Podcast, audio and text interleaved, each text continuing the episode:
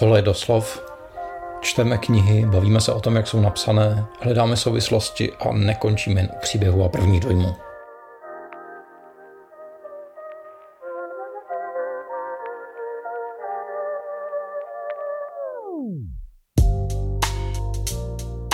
jsou prázdniny a my jsme se s Bárou rozhodli, že i když se nemůžeme potkat, prostě to nestíháme, tak eh, vás neochudíme o naše prázdninové čtivo a sami sebe neochutíme o prázdninové čtivo a vyměníme si na dálku eh, takové rychlé poznámky z četby.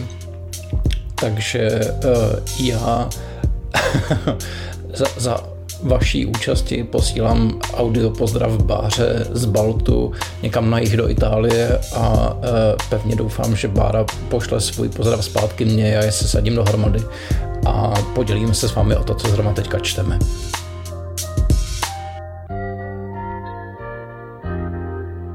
Já jsem tady v Dánsku konečně dočetl knížku Podobenství o rozsévači, kterou nastá, e, napsala Octavia Butler. Je to sci-fi, eh, který vyšlo už před, eh, nebo který původně vyšlo už před další dobou, u nás ho před časem vydalo Argo. Je to taková docela působivá dystopie, eh, psaná formou osobních zápisků, deníků a stojí opravdu celá na hlavní postavě, kterou je taková mladá holka, Lauren, mm, v té knížce, která vznikala, myslím, na konci 80. let, tak eh, ten děj se odehrává v několika letech po roce 2025. Mm, odehrává se ve Spojených státech. Země prochází očividně nějakou poměrně velkou krizí, a teď myslím země jak s velkým Z, tak eh, Spojený státy. Eh, Loren se svojí rodinou, se svým otcem, eh, který je, který je pastor, tak žije v takové prostě uzavřený komunitě někde poblíž Los Angeles, někde na předměstí. Mm, ta situace už je taková dost vyhrocená, takže ta enkláva je, je obezděná, je to taková soudržná komunita několika rodin a lidí, kteří spolu drží pohromadě, vyměňují si věci, společně se brání Eh, ohrožení zvenčí, který má různou podobu a to jak lidí, kteří jsou bezdomová a jsou chudí a pokoušejí se něco si obstarat, tak eh, lidí, kteří jsou světý nějakou fungonovou drogou, která je, je navázaná na nějaké extatické zážitky při pozorování ohně, takže se tam odehrává spousta požárů a spousta žhářství. No a ona v této situaci se pokoušejí najít si nějaký způsob, jak se se vším tímhletím děním vyrovnat, jak se k němu postavit a začne si pomalu v sobě formovat takovou svébytnou novou víru, dělá si drobní zápisky, takový jednoduchý básničky, takový kréda a, a tím vzniká um, něco, čemu uh, ona postupně uh, začne začne uh, svébytně říkat Earthseed, neboli sedba země. Um, a my vlastně se v každé kapitole té knížky potkáváme s nějakým krátkým úryvkem z těchto těch jejich zápisků, vlastně z, tý, z nějaký budoucí, jak kdyby náboženské knihy, kterou ona takhle postupně sepisuje a zřejmě někdy v budoucnu uh, se píše, dá dohromady. Uh, a postupně začíná uvažovat o tom, že vlastně bych chtěla vybudovat komunitu lidí, který se budou pomáhat a, a takovým ústředním krédem, ústřední myšlenkou té její nově vznikající víry, a netvrdil bych úplně náboženství, spíš takový jako um, takového no, nového myšlenkového směru, tak je, že, že vš, jako všechno je změna a, a změna je dobře. A ona to vlastně formuluje i tak, že Bůh je změna. A tu svoji novou víru se pokouší vlastně formulovat tak, aby byla, um, řekl bych, jako nedeistická, ale počítalo se tam právě s tím, že všechno je proměnlivý a celý to směřovalo k tomu, že lidstvo se má proměňovat a nejspíš má opustit zemi a vydat se někam ke hvězdám. Ale v té knize se takhle daleko vůbec nedostaneme. Octavia Butler zamýšlela celou tuhletu věc jako první díl ze série knížek. Podařilo se jí za jejího života napsat, jestli se nepadu, už jenom druhý pokračování, na který se teďka dost těším, protože tahle ta kniha je čtenářsky moc zajímavá, je přitažlivá, ale také dost neuspokojivá, protože Loren a, a partu lidí, kterou postupně přibere sebou kvůli tomu, že ze své původní komunity musí nakonec utéct, tak vlastně sledujeme jenom během putování po, po západu Spojených států, někam směrem na sever, kde se pokoušejí najít si útočiště. A, a jsme vlastně svědky jenom toho úplného zárodku nějaký nový komunity. Um, a toho, že ona v ní hraje ústřední roli, ale není to nějak okázalý, není to nějak mesianistický, je to prostě jenom taková jako lidská vzájemnost a snaha pomáhat si, snaha vidět uh, příběhy jiných lidí, uh, trochu se do nich jako vcítit, uh, vžít se do nich a, a pracovat s tím. To celé je samozřejmě umocněný jedním důležitým faktem, který jsem zatím nezmínil, a totiž, že Loren trpí uh, takovou zvláštní poruchou. Tak, uh, myslím, že tam je v té knize pojmenovaná jako hyperempatie a jí se děje to, že ona cítí fyzicky i jakoby, jako, jako duševním prožitkem to, co vnímají lidi v jejím blízkém okolí. A má to některý dost nepříjemný a některý dost nečekaný následky. To znamená, když třeba v sebeobraně někoho udeří nebo nedej bože střelí, tak ty pocity toho člověka, který ho takhle zranila nebo zabila, tak, tak s ním sdílí. Takže i takovýhle gesto sebeobrany pro ní může být úplně devastující, protože ji třeba na nějakou dobu vyřadí úplně z provozu nebo ji uh, přivodí bezvědomí. Musím říct, že je to čtení, který bych jako vřele doporučil, uh, protože je, je zvláštně jiný. Já jsem od Octavia Butler ještě nic dalšího nečet, několik knížek v češtině vyšlo. Uh, myslím, že se na ně budu chtít podívat a, a vám třeba doporučuji mrknout se na některé rozhovory, které jsou uh, s ní nahraný. Byla to taková dost svébytná dáma, uh, která se musela jako, myslím, hodně snažit, hodně bojovat, aby si, uh, aby se, se mohla držet si vysněný dráhy spisovatelky. Um, a No a je dost pozoruhodná. Je taková správně drsná a má takový, uh, takový drsný, hluboký hlas. A v těch rozhovorech je dost přímá a dost vtipná. Tak rozhodně doporučuji, abyste se na ní podívali a poslechli si ji. A a podobenství o rozsévači minimálně vzali do ruky, protože já myslím, že tuhle kombinaci dystopie, takového uvažování o, o víře, o lidskosti, o vzájemnosti, tak v této podobě jsem, jsem já ještě nečet. Přišlo mi to, přišlo mi to ve spoustě jako ohledů podnětný a no ale jak říkám, zároveň trošku neuspokojivý v tom, že opravdu je to první krůček z několika a, a podle všeho spousta zajímavých věcí se odehraje až v dalším pokračování v druhé knize, Um, no, takže já se dost těším, že se do ní, že se do ní brzo pustím. Um, tu knížku v češtině přeložil Petr Kotrle.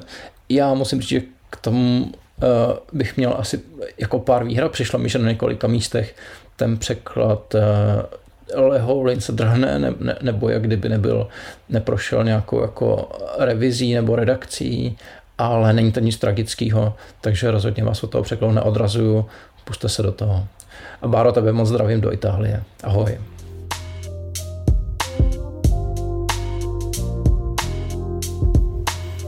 Ahoj Ondřeji, já tě taky konečně zdravím na dálku.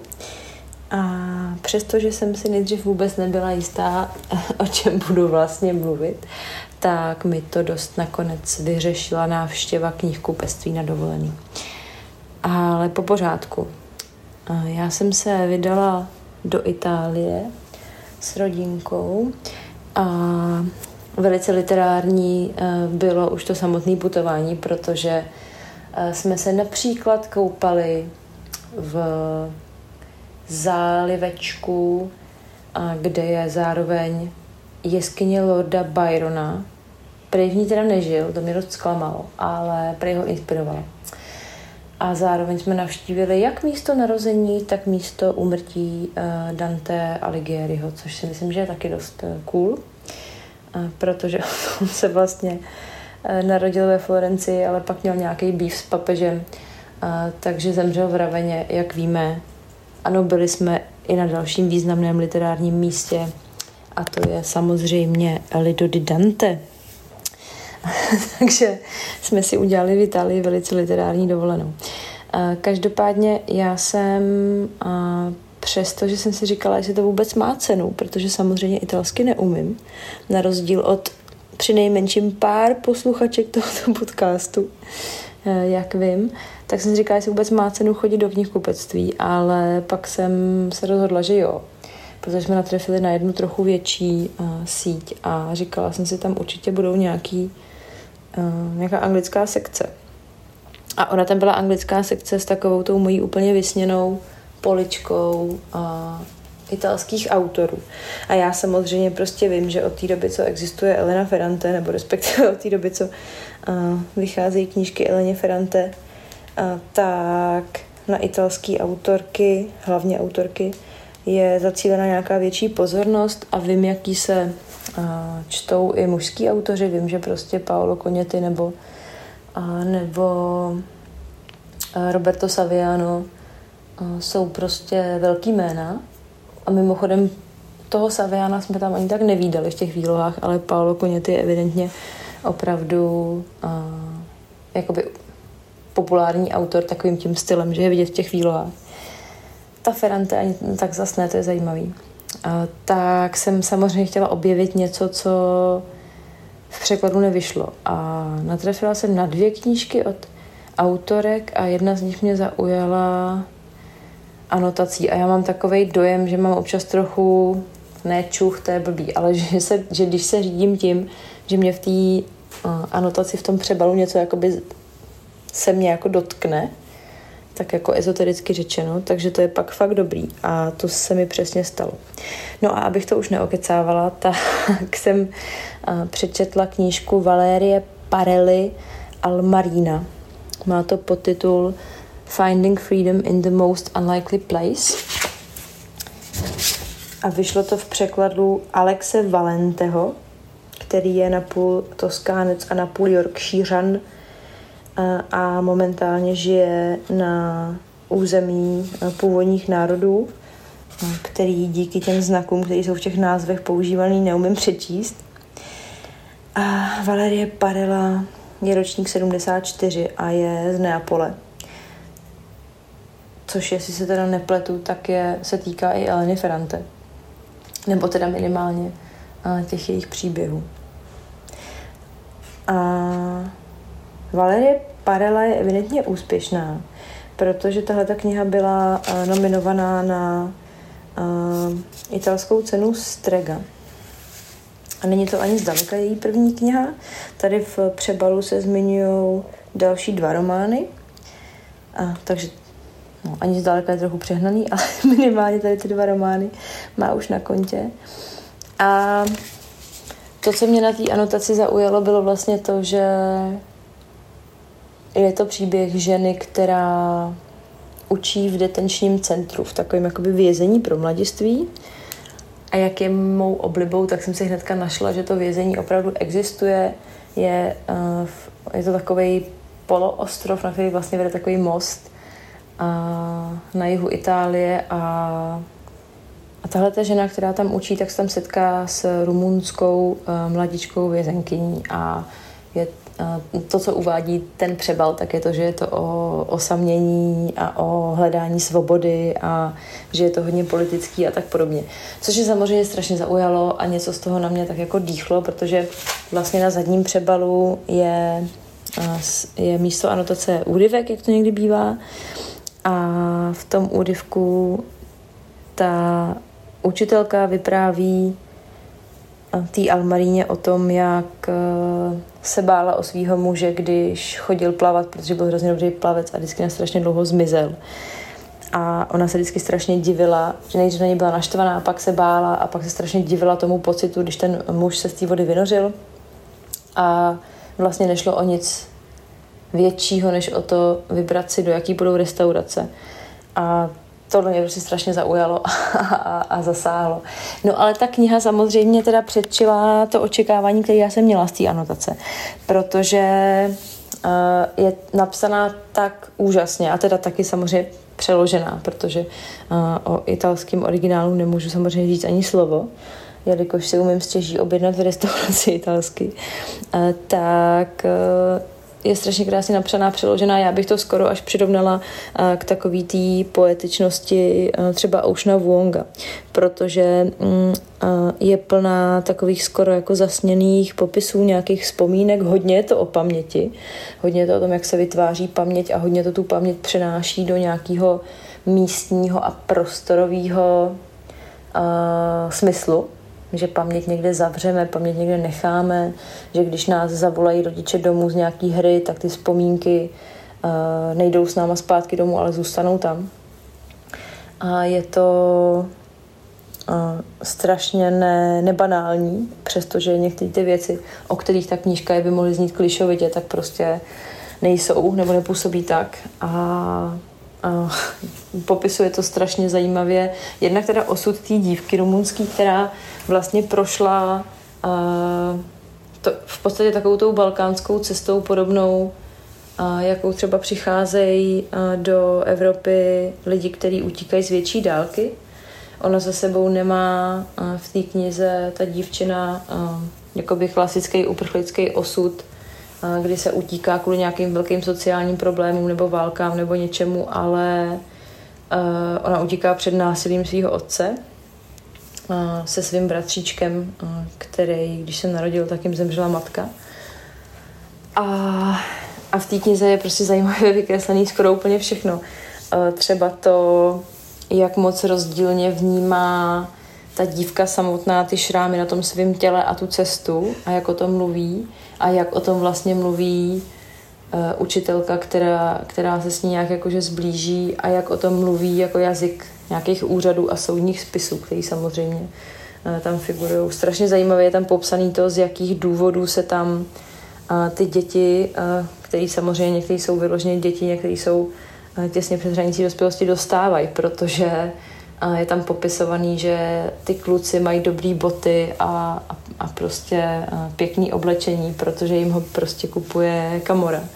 Že jsou si zapojený do nějakého organizovaného zločinu, jsou to nějaký jejich poslíčci a zatímco ty holky bývají prostě chudí a jsou tam popisovaný ty přečiny, za který oni se tam dostávají, že zatímco, že, že tam prostě jsou kluci, kteří jsou věznění, protože prodávají kokain někomu, kdo, no pro někoho, kdo ho do té Itálie vozí a kdo prostě mm, na tom jako vydělává generační prostě bohatství. A nebo prostě se tam dostanou, protože ukradnou někde něco na nádraží, protože vlastně nemají peníze. A vlastně je to celý taková velká obžaloba uh, odnímání svobody a je tam strašně neuvěřitelně krásně, což zní jako zvláštně vykreslený ten rozdíl, nebo rozdíl, ten rozpor mezi jako mezi člověkem, který se vrací domů a člověkem, který je zavřený a je to, to fakt jako strašně krásný a úplně jsem nadšená, že jsem po ní sáhla. A já možná teďka zkusím najít nějaký kratoučký kousek který bych velice amatérsky přeložila, aby abyste k tomu měli nějaký v úvozovkách důkaz.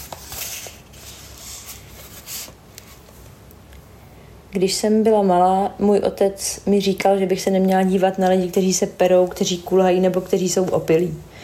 Nedívat se na lidi, kteří žijou v jiné situaci, než jaká je ta vaše, to je středotřídní výchova. Ještě zkusím volně parafrázovat jednu pasáž, eh, protože přeložit bych to asi nezvládla, eh, kde eh, ta hrdinka, ta učitelka popisuje, jak vidí dobrovolnictví, které podle ní potrhává rozdíly mezi třídami, mezi rolemi, mezi těmi, kdo pocházejí ze šťastných a nešťastných prostředí, z toho místa, kde se život stává nesnesitelným. Je to jediná možnost, jediná alternativa k nic nedělání, když se všechno hroutí, ale prostě popisuje, že pomáhat rozdávat jídlo potřebným na Vánoce, když máš doma rodinu, tak je nějaký dosahování prostě ráje a blaha během čtyřhodinových směn. Popisuje to jako nějaký do kalendáře rozdělený utrpení,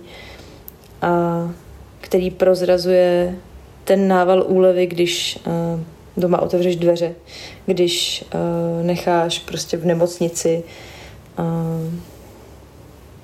ty děti, kterým si přišel pomoct a na tebe doma čekají tvoje zdraví děti, a když natáhneš ruku k pejskovi, který tě prostě radostí olíže a končí to větou, tato ta pasáž, blahoslaveny země, které nepotřebují dobrovolníky.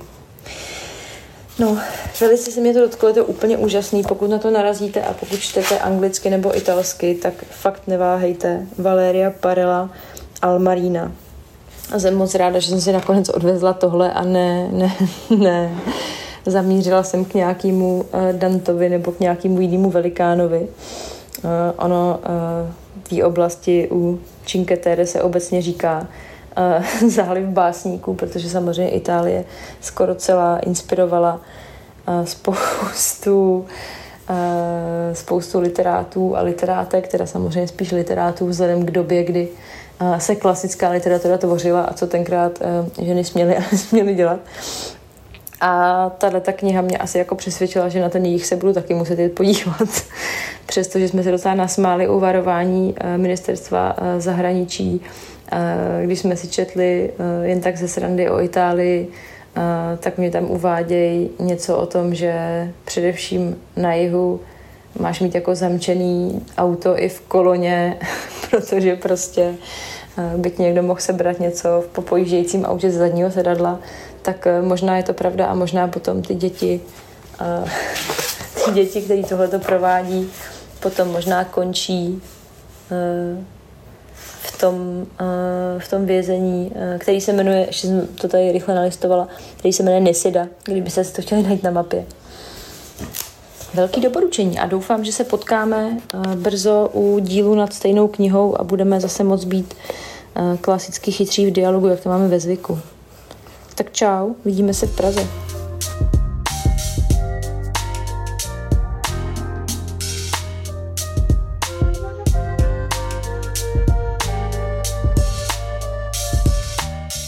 Díky za pozornost. Vážíme si toho, že s námi trávíte časy takhle v létě.